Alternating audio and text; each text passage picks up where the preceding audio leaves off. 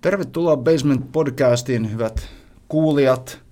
Mä olen tänään täällä Polar Electron toimistolla Helsingissä ja mun vastapäätä istuu Ville Uronen. Tervetuloa, Ville. Kiitoksia. Mitäs sulle kuuluu? Hyvää kuuluu, kiitos. Semmoisia syksyn kiireitä. Syksyn säveliä nimenomaan oikeastaan talveen odotellessa. Ja aika huiske on työrintamalla ja on kyllä tosi kiva, että maailma alkaa pikkuhiljaa palaamaan takaisin raiteilleen.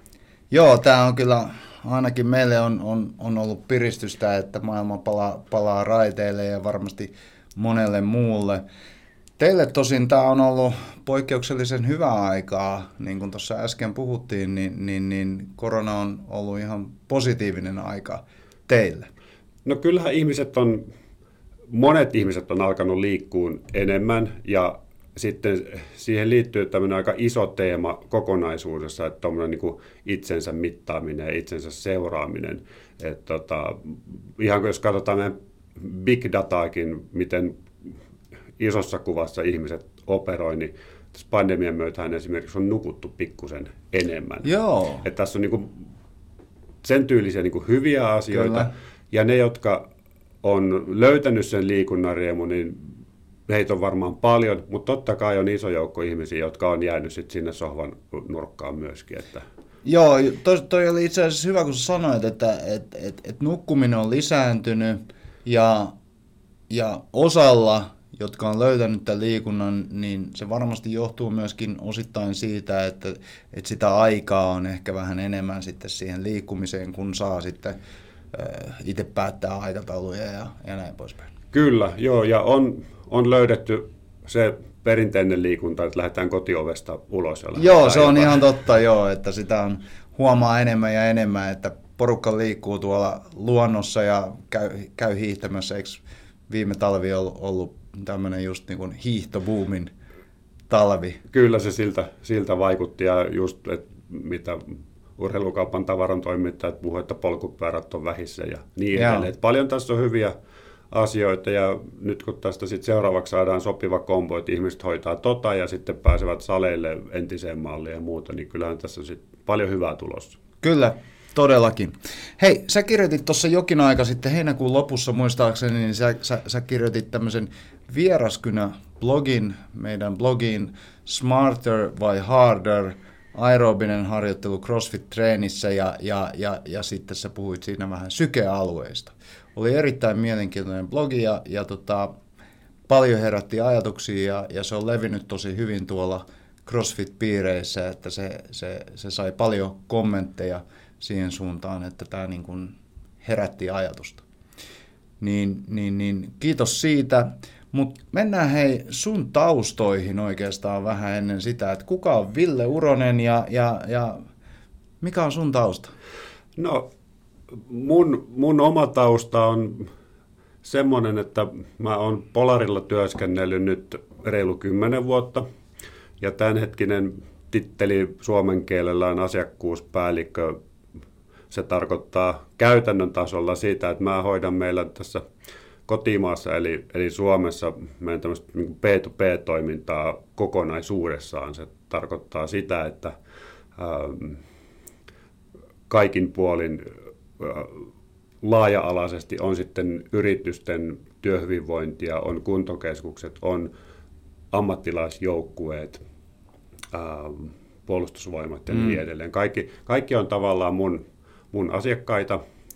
Mulla on semmoinen niin kuin myynnillinen vastuu siinä, mutta paljon on myös sitten semmoista koulutuksellista kuvioa, että esimerkiksi vaikka Jääkiekkoliiton ja Palloliiton kanssa yhteistyössä niin on kohtuullisen aktiivisesti mukana heidän sitten koulutuksissa ja viedään niin kuin tätä meidän osaamista sitten niin kuin suomalaisen urheilun ja sitten yhtä lailla vaikka yritysten hyvinvoinnin tueksi, että jos vaikka yritys hankkii meiltä kelloja henkilöstön hyvinvoinnin parantamiseksi, niin usein me sitten vaikka tarjotaan joku pieni luento, no nykyisin vaikka Teamsin kautta sitten, että opitaan paremmin käyttää niitä laitteita ja saadaan ehkä siitä jotain boostia siihen omaan tekemiseen. Niin, ettei se ole vaan niin, että hankitaan se kello ja siellä on paljon sitten, mitä voi käyttää siellä kellossa, mutta ei koskaan käytetä. Kyllä, joo. Yleensä noissa on paras tapa se, että on ensiksi pari viikkoa kokeillut sitä ja sitten kerrotaan, mitä sieltä sitten muuta löytyy. Ja mun oma tausta muuten on liikuntatieteen puolelta. Mä oon koulutukselta liikuntatieteen lisensiaatti ja tehnyt ennen tätä Polarille siirtymistä, niin mä oon ollut noin 10 vuotta liikunnan opettajana, josta suurimman osan ajasta urheiluopistomaailmassa kouluttaen tulevia liikuntaneuvojia ja personal trainereita ja niin edelleen. Missä sä olit? Mä oon Savonlinnasta, niin Tanhuvaran urheiluopistolla. Siellä hyvässä, pienessä, tiiviissä yhteisössä, josta valmistuu kyllä edelleenkin niin huippuosaajia. Hyvä, toihan kuulostaa hyvältä. Hei, sulla on pitkä tausta ja muodollista koulutusta ja siihen päälle paljon kokemusta, niin mitä sä näkisit, että jos puhutaan niin kuin liikunnasta ja liikunnan perusteista, niin onko siellä näkyvissä jotain semmoista, että ikään kuin ohitetaan ne perusteet? Tai mitä ei ymmärretä niistä perusteista? Joo, on. Sitä on paljon ja se on mun mielestä niin kuin, se on erikoista, mutta se varmaan pohjautuu hyvin pitkälti siihen, että ihmiset haluaa pikavoittoja. Niin kuin, on se sitten crossfittiä tai on se sitten oman hyvinvoinnin parantamista tai painohallintaa tai jotain, niin nopeastihan se halutaan tehdä. Että se suurin starttihan on aina tuossa joulun jälkeen. Joo. Teillekin varmaan tulee ihmisiä ovista ja ikkunoista ja niin edelleen. Ja sitten haluttaisiin heti kaikki valmiiksi. Ei tavallaan uskota niitä lainalaisuuksia, että kyllä se tyvästä puuhun mennään näissä asioissa. Niitä semmoisia pikakursseja ei ole tuohon niin kuin hyvään kuntoon pääsemisessä. Et sitä on paljon ja sitten ehkä yksi juttu on semmoisia niin kuin myös fysiologisia perusasioita, että jos me otetaan vaikka kestävyyspuolelta joku huippu-urheilija, just tuossa kattelin esimerkiksi Krista Pärmäkosken treeni yhteenvetoja, niin se oli yli 85% kaikesta tekemisestä, mikä on peruskestävyyttä. Yeah. Käytännössä tarkoittaa sitä, että silloin ei vielä hengästytä, kun ollaan liikkeessä. Ja silti se itse kilpailusuoritus on täysillä. Kyllä. Et siinä on niin valtava iso ero siinä, että miten se työ niin kuin tehdään ja sitten mikä sitten on se kilpailu. Ja tavallinen kuntoilijahan ei käytännössä niin kuin koskaan kilpaile, mutta jos katsoo lenkkeilijöitä tai kohta toivottavasti hiihtäjiä, niin aika harva siellä silleen niin kuin hymyille menee. Että kyllä se on iso haaste siinä, että ihmiset malttais niin kuin rauhassa tehdä sitä, etenkin sitä kevyttä. Kyllä, joo, toi on niin totta. Ja siis mun tausta on kamppailulajeista, vapautelusta pääosin ja sitten myöhemmin siirtynyt crossfittiin. Ja se mun kokemus, niin kun mä oon näitä molempia lajeja kumminkin 2 vuosikymmenen ajan tässä hyvin läheltä tiiviisti seurannut, niin mä huomaan tämmöisiä toistuvia trendejä molemmissa lajeissa, eli se, että ikään kuin nähdään jotain siistiä ja halutaan kokeilla jotain erikoistekniikkaa ja tehdä jotain ikään kuin sitä high-level-juttua, mutta skipataan ne tylsät perusteet. Joo, näin se menee, että se on se sitten kyse kestävyys tai voima tai varmaan sitten totta kai niin kuin crossfitissä ja kamppailulajissa niin kuin perustekniikat.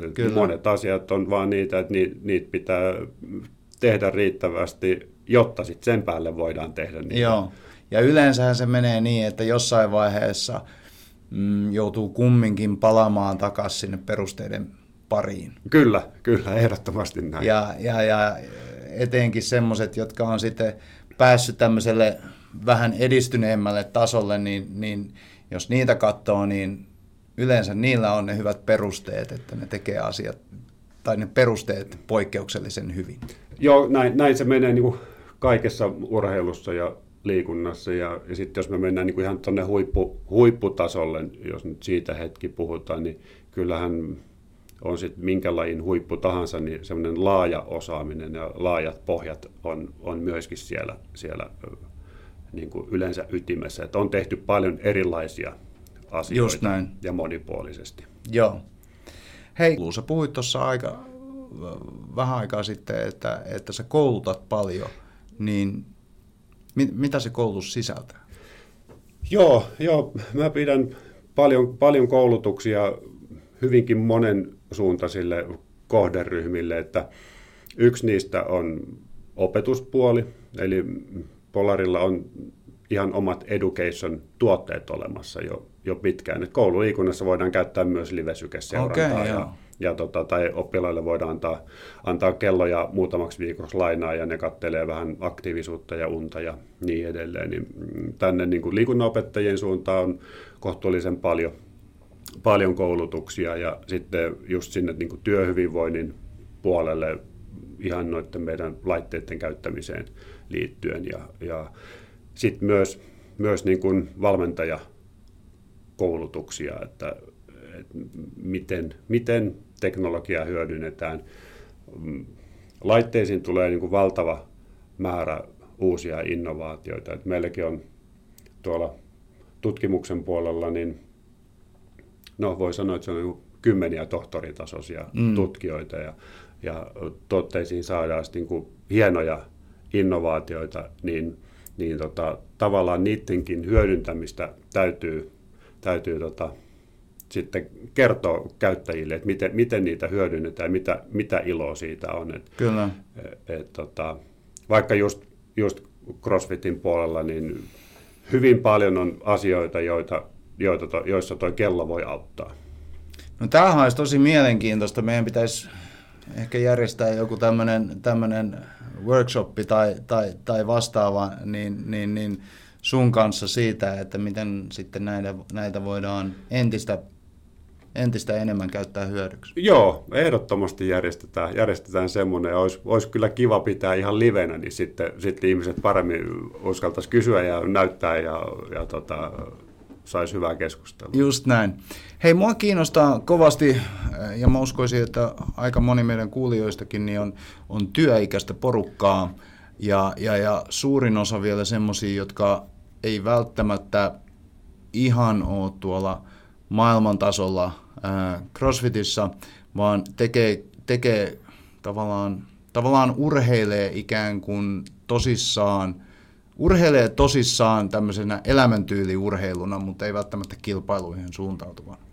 Niin mitä sä voisit sanoa, että millä tavalla työhyvinvoinnissa voitaisiin hyödyntää sitten tämmöisiä puettavia laitteita? Niin, ehkä semmoisena niin kuin jopa semmoisena osana tai niin kuin isona apuvälineenä tämän tyyppistä tekemistä, niin kyllähän se, että jos lähtökohtaisesti nämä mittarit on nykyään tehty niin, että niitä käytetään 24/7. Se mittaa yöunen, antaa palautetta siitä, ja siihen yöuneen yhdistyy sitten yöllisen palautumisen mittaaminen sykevälivaihtelun avulla, joka taas haistelee sitä, että kuinka kovaa kuormaa siellä hermostossa on, että miten ne treenit on mennyt ja millaista kuormaa tulee työelämästä. Ja sitten kello mittaa sitä arjen muuta tekemistä, aktiivisuutta, että kuinka paljon istutaan ja sitten ne treenit siihen päälle. Sitten kun moni innostuu vielä aika paljonkin treenaamaan, mikä on niin kuin sinällään hyvä asia, niin kyllähän mittarin ja Flow-palvelu antamaa dataa kannattaa myös uskoa siinä, että jos siellä ollaan niin kuin laikkapunaisella silloin, kun ei pitäisi olla, joo, niin siellähän ei kauhean pitkään kannattaisi olla, koska sitten se lähtee niin kuin syömään syömään molemmista päistä, että sitten ei enää nukuta kunnolla eikä palauduta kunnolla ja sitten se alkaa häiritse jo työntekoa ja sitä ennen se on häirinnyt jo treenaamista ja niin edelleen. Että noi ominaisuudet, mitä laitteessa on, niin ne on kyllä hyvin tarkkaan suunniteltu ja ne pohjautuu nimenomaan siihen käyttäjän omaan dataan eikä mihinkään keskiarvoihin. Että se kertoo nimenomaan sinusta, joka sitä laitetta käytät. Joo, ja toihan on itse asiassa semmoinen asia, mitä mäkin koitan kovasti niin kun, tai puhua sen puolesta ja opettaa porukkaa, niin on se, että jos sä treenaat tosi kovaa tunnin päivässä, 5 kertaa viikossa ja kaiken lisäksi sulla on tosi stressaava työ, niin sitä palautumista on hyvin vähän. Eli jos ei siellä ole minkäännäköistä vaihtelua tämmöisen kovan niin kuin treenin aiheuttaman stressin kanssa ja työn aiheuttaman stressin kanssa ja kenties jos lisätään siihen vielä jotain muuta elämäntyylin aiheuttamia niin kuin stressitason nousuja, niin silloin eletään ikään kuin jo epäterveellisesti, kun sen liikkumisen pitäisi tuoda enemmänkin sitä niin kuin energiaa sinne ja palautumista. Joo, näin helposti käy, että aika useinkin just tämän tyyppisellä niin kuin kuntoliikkujalla, tosissaan liikkuvalla, niin vähemmän voisi olla enemmän. Mm. Ja tulokset olisi parempia, kun oikeasti maltettaisiin myöskin palautua. Joo, mä oon samaa mieltä. Etenkin sitten, kun CrossFitissä ne kuormat on välillä niin kovia, että se on lihaksistolla ja hermostolla ja myös niin kuin hengitys- ja verenkiertoelimistöllä. Niin kun tulee iso kuormaa, iso ärsykettä, joista oikeasti kestää toipua kauan. Mä otan vielä takaisin esimerkin sieltä hiihtomaailmasta, niin jos se olisi niin, että se, joka treenaa koviten ja eniten olisi paras, niin ne varmaan treenaisi aika eri lailla kuin ne tekee nykyään. Ja nyt jos me mietitään niin kuin vaikka niitä sykealueita, niin siellä hiihtäjillä on niin kuin treeniosuuksissa on muutama prosentti sitä punasta viikkotasolla. Ja crossfit-urheilijalla voi olla toisinpäin. No jopa pahimmillaan toisinpäin. Ja siihen vielä, jos yhdistyy niin kuin liian laiska alkulämmittely ja huonot jäähdyttelyt, niin siinä kyllä kokonaisuus kasvaa semmoiseksi, tai sitten kasvaa semmoinen paketti, että siitä on vaikea. Joo, ja sehän johtaa tietysti sitten jossain kohtaa niin kuin ongelmiin joko motivaation tai loukkaantumisten kanssa, mutta useinhan se on urheilussa niin, että se reuna pitää käydä katsomassa. Näinhän se on, joo. Ja valitettavasti niin. Sä oot niin oikeassa tossa, koska tyypillisesti hän näkee semmoista, että ihmiset, jotka tulee meille, niin ne innostuu lajista niin kovasti, ja koska sillä on tietysti paljon opittavaa ja näin. Ja sitten siinä menee suurin piirtein se 2 vuotta, sä näet niitä päivittäin siellä salilla, ne on ikään kuin se laji on imassut ne niin mukaan siihen touhuun, ja siitä on tullut niin tärkeä osa niiden elämää, ja sitten 2 vuoden päästä tapahtuu jotain, joka ehkä me mielletään se tänä päivänä, käytetään sanaa ylikunto, onko se nyt oikea termi sille vai ei, mutta jotain kumminkin tapahtuu, joka mun mielestä johtuu siitä liiallisesta kuormituksesta ja liian nopeasta kuormituksen kasvamisesta. Joo, sehän se paketti kasvaa sinne pikkuhiljaa ja sitten siihen myös niin kuin adaptoituu siihen tietynlaiseen väsymykseen, mikä sieltä kertyy. Ja sitten jossain kohtaa tulee se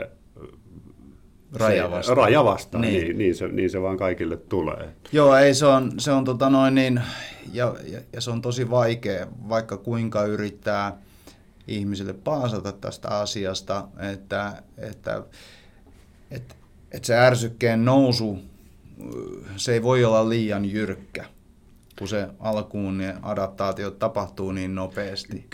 Kyllä, joo, ja sitten tuossa on niin kova se into, ja Ja tiedän, että teillä hyvin mietitäänkin niitä niin kuin eri viikkojen kuormituksia ja muuta, mutta sitten kun joku innostuu tekemään vielä vähän ekstraa, niin ne ekstrat onkin sitten aikamoista ekstraa. Joo. Siellä. Ja aika tyypillistä näkee semmoista, että kun joku ikään kuin siirtyy sieltä harrastelijatasolta sitten kilpatasolle, niin se tuplaa sen treenimäärän ihan tuosta sormiin napsauttamalla. Joo.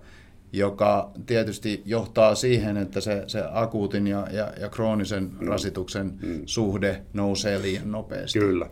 Että ehkä siinäkin olisi syytä semmoisille, jotka tarjoaa sitten tämmöistä ohjelmointia, niin miettii jonkinnäköistä tavallaan tämmöistä rappusmallia, joka johtaa eteenpäin. Kyllä, joo, ja sitten toi on tietyllä tapaa tosi vaikeaa millään niin myöskään teknologisesti mitata noita asioita, että kun ne oireet voi olla sitten erityyppisiä. Jollain sykevälivaihtelu pysyy aivan normaalina ja mitä vaan, että oireet voi olla hyvin erilaisia, mutta silti sitä kuormaa voi olla paljon, mutta semmoisina niin kuin päivittäisinä työkaluina, niin mun mielestä siellä niin kuin treeneissä kannattaisi jo ottaa niin kuin ne sykkeet talteen ja katsoa, että mitä siellä omassa treenissä tapahtui, ja pohtia myöskin sitä, että miltä musta nyt tuntui, kulkiks mulla nyt hyvin, koska ne kilot kyllä kertoo ja toistomäärät ja niin edelleen,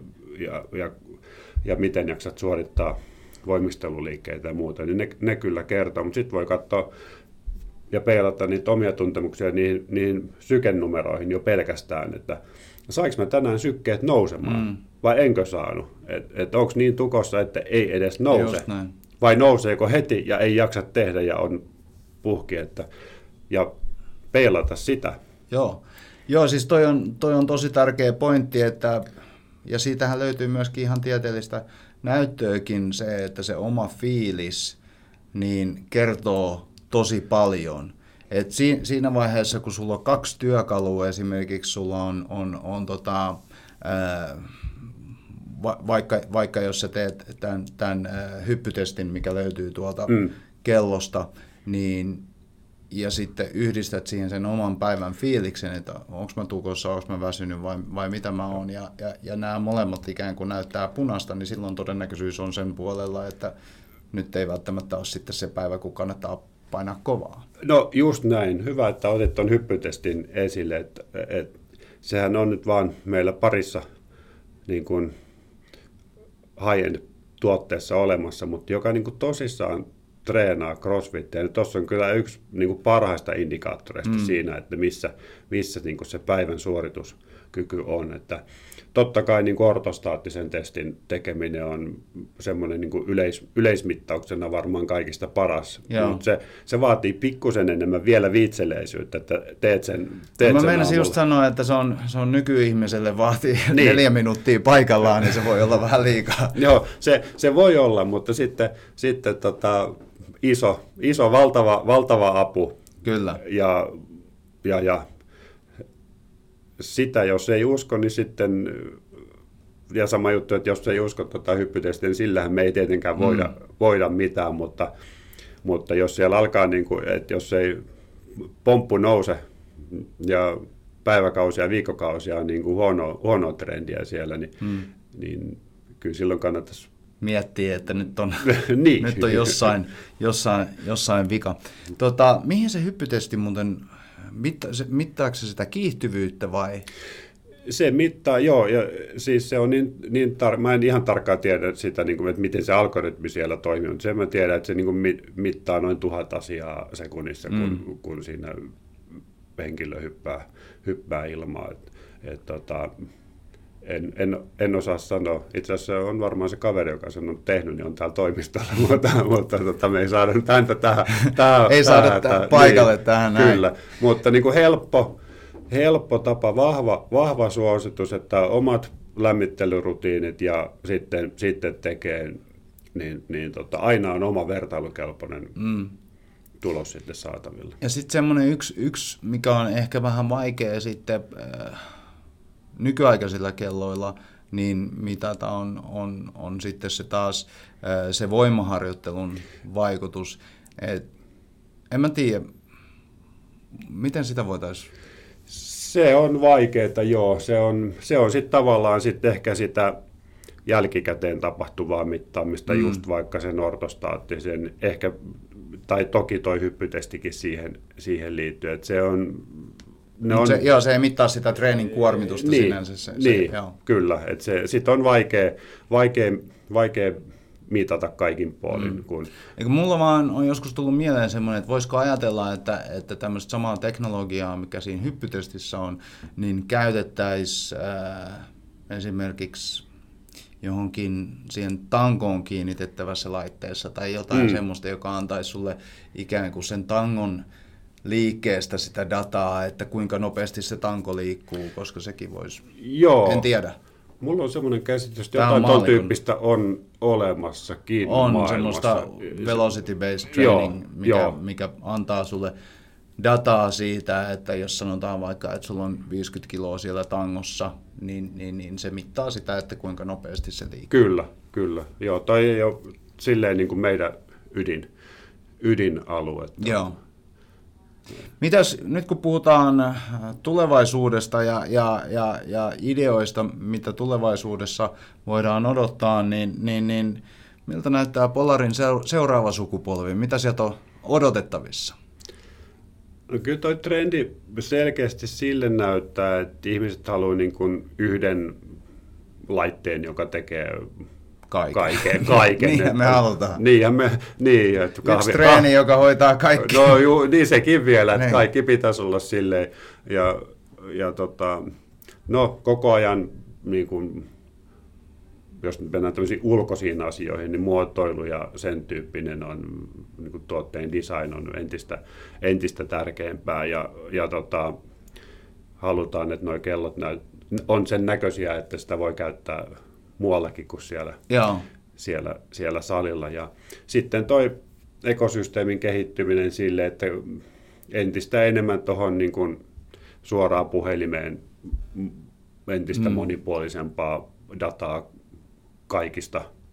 kaikista asioista. Ja se nyt on yksi semmoinen suuntaus, että se, että mitä uutta sitten voidaan mitata, niin kyllä mä uskon, että just vaikka tuon sykevälivaihtelun osalta, niin ollaan vielä aika alkutaipaleella ihan niin kuin globaalistikin, että kyllä sieltä löydetään vielä paljon kaikkea. Ihan varmasti.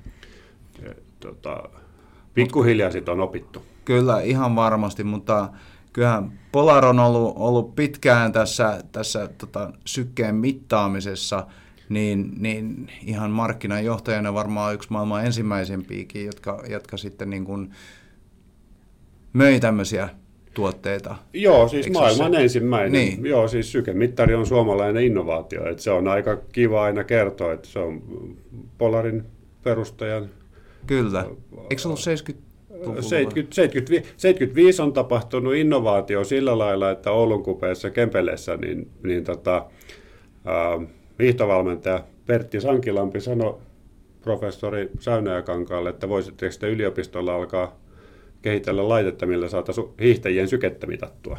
Kun silloin otettiin hanska pois kädestä ja tunnusteltiin. Ja sitten Seppo Säynäjäkangas innostui asiasta ja lähti kehittelemään. Ja aika pian alkoi tulemaan niin kuin ekaa patenttia ja tuotetta. Ja siitä se homma lähti. Ja sitten jo 80-luvun alkupuolella niin alkoi tulee sitten ihan jo kohtuu isostikin selkeästi urheilijoille suunnattuja laitteita. Itse asiassa tästä historiasta tuli mieleen, niin nyt kun Urheilumuseo on uudistunut, niin sinne tulee tammikuun lopulla tämmöinen teknologianäyttely, missä Polar sitten mukana. Että kannattaa mennä katsomaan niitä tämähän on mielenkiintoista. Joo, vanha liiton vehkeitä, siellä on hienoja tuotteita. Ja sitten toi sykevälivaihtelu, niin 95 vuonna on tullut ensimmäinen sykemittari Polarilta, missä on sykevälivaihtelua ollut jo näytetty livenä mittarin näytön. Tämä ei ihan uusi asia, ei ole. Tämä on uusi asia meille maalikoille vaan, että se on ikään kuin tässä 2-3 viime vuoden aikana. Näinpä, mutta kyllä se on tuolla taustalla ollut pyörimässä jo pitkään. Silloin kun halutaan tarkkaan mitata, niin sitten se on Siitä on tullut semmoinen trendi, että tuolla jokainen tietää, mistä on kyse, kun puhutaan suurin piirtein. Kyllä, jos aletaan katsoa per capita, niin Suomessa varmaan tiedetään eniten, että mikä on sykevälivaihtelu. Kyllä. Hei, Ville Uronen, mistä ihmiset voi saada lisää tietoa sitten harjoittelusta ja näistä puettavista laitteista, että miten niitä voi hyödyntää, niin mistä tietoa? Polarin verkkosivut on hyvin informatiiviset, että siellä on paljon avattuna. Meillä on tämmöinen käsite kuin Polar Smart Coaching. Puhutaan niin kuin meidän älykkäistä ominaisuuksista. Niitä on pitkä lista liittyen eri osa-alueisiin. On se sitten palautumiseen tai treenaamiseen ja niin edelleen liittyviä Smart Coachin ominaisuuksia. Niihin kaikkiin liittyy aina niin kuin tieteellinen tutkimus taustalle. Ja näitä sitten, just vaikka jos joku on kiinnostunut, että miten tämä nyt tämä mun nightly recharge, yöllinen palautumismittaus toimii, niin meidän verkkosivuilla se on hyvinkin avattu, että mitä tässä tapahtuu, kun käytät tätä ominaisuutta. Ja sitä mä suosittelen. Sitten jos on oikein niin kuin kiinnostunut mennä syvemmälle, niin siellä meidän verkkosivuilla on myös tämmöinen science-osasto, joka on sitten tosin taitaa olla kaikki englanninkielistä, mutta Polarin laitteita käytetään niin kuin sadoissa tieteellisissä tutkimuksissa ympäri maailmaa vuosittain, niin niistä kootaan sitten linkkaukset sinne meidän Science-sivulle. Ja sitten kevyempänä juttu, niin totta kai Polarin, vaikka Polar Suomi Instagram, niin aika tasaisin välein sielläkin myös avataan vähän jotain featureita, että mitä mikäkin tarkoittaa. Että se on hauskaa, kun ihmiset helposti jää huomaamaan, että onko täällä tämmöinen hengitysharjoituskin, kun niille kertoo. Joo, se on just sitä. Ja YouTube on myöskin erittäin hyvä. Ehdottomasti YouTube myös. Joo, se on tämmöiselle kuin minä, niin se on vähän helpommin pureskeltavissa osioissa siellä. Se lienee näistä kaikista niin kuin helpoin ja kivoin tapa katsoa videolta. Kyllä. Ja kertoa, mitä asiat siinä saa niin kuin sanottu, se on mulle helpompi ymmärtää sitä kautta, niin sitä mä tykkään. Joo. Ja hyvät ihmiset, siinä vaiheessa, kun se kello piippaa, että sä oot istunut liian kauan paikoillaan, niin silloin kannattaa nousta ylös. Uskokaa sitä. Kyllä. Sekin on semmoinen homma, mikä tulee helposti yllätyksenä, se, että kun me istutaan liikaa, niin sitä kannattaisi vaan pilkkoa osiin, että 5 minuutin kävely aina välillä niin tekee isoja vaikutuksia. Joo, se on se sitten niin kuin aktiiviliikkuja tai ei, mutta just tuommoinen vähintään tunnin välein se istumisen katkominen, niin kyllä se pistää meidän aineenvaihdunnan ihan eri lailla toimimaan. Just näin, ja ennen kaikkea crossfittajat, kun kuuntelette tätä, niin aika tärkeää olisi, että jos te istutte koko päivän paikallaan siellä toimistolla ja kävelette siitä treeneihin, niin ne koneet ei ole kyllä käynnissä silloin vielä. Ei eikä ne ole sitten ihan sen 5 minuutinkaan lämmittelyn jälkeen. Se on yksi, mikä on niin kuin, nyt kun on jo ikää tullut tämän verran, niin ei pystykään tekemään mitään, jos se on hyvin lämmitellyt, mutta voi kun olisi nuorempanakin sen tajunnut, että oikeasti kun mä avaan tämän minun lihaksiston tässä kunnolla, ennen kuin alan tekemään, niin se vähän tarttuukin paremmin. Kyllä, mä saan enemmän itsestäni irti, niin se on tärkeä muistaa. Jes, hei, kiitoksia Ville Uronen. Kerro vielä ihmisille, että mistä ne saa sut kiinni, jos lisäkysymyksiä sitten ilmaantuu. Joo, toki saa minulle laittaa vaikka mailia ihan suoraakin, niin ville.uronen@polar.com osoitteeseen, niin mä ohjaan sitten vaikka meidän asiakaspalveluun, jos tulee jotain vaikeita teknisiä asioita, mutta mielellään, jos on sitten jotain että sulla on vaikka, oot jossain yrityksessä ja teillä on jotain tarvetta laitteille ja muuta, niin minun vaan yhteyttä, niin autellaan. No niin, mahtavaa. Kiitoksia. Kiitos.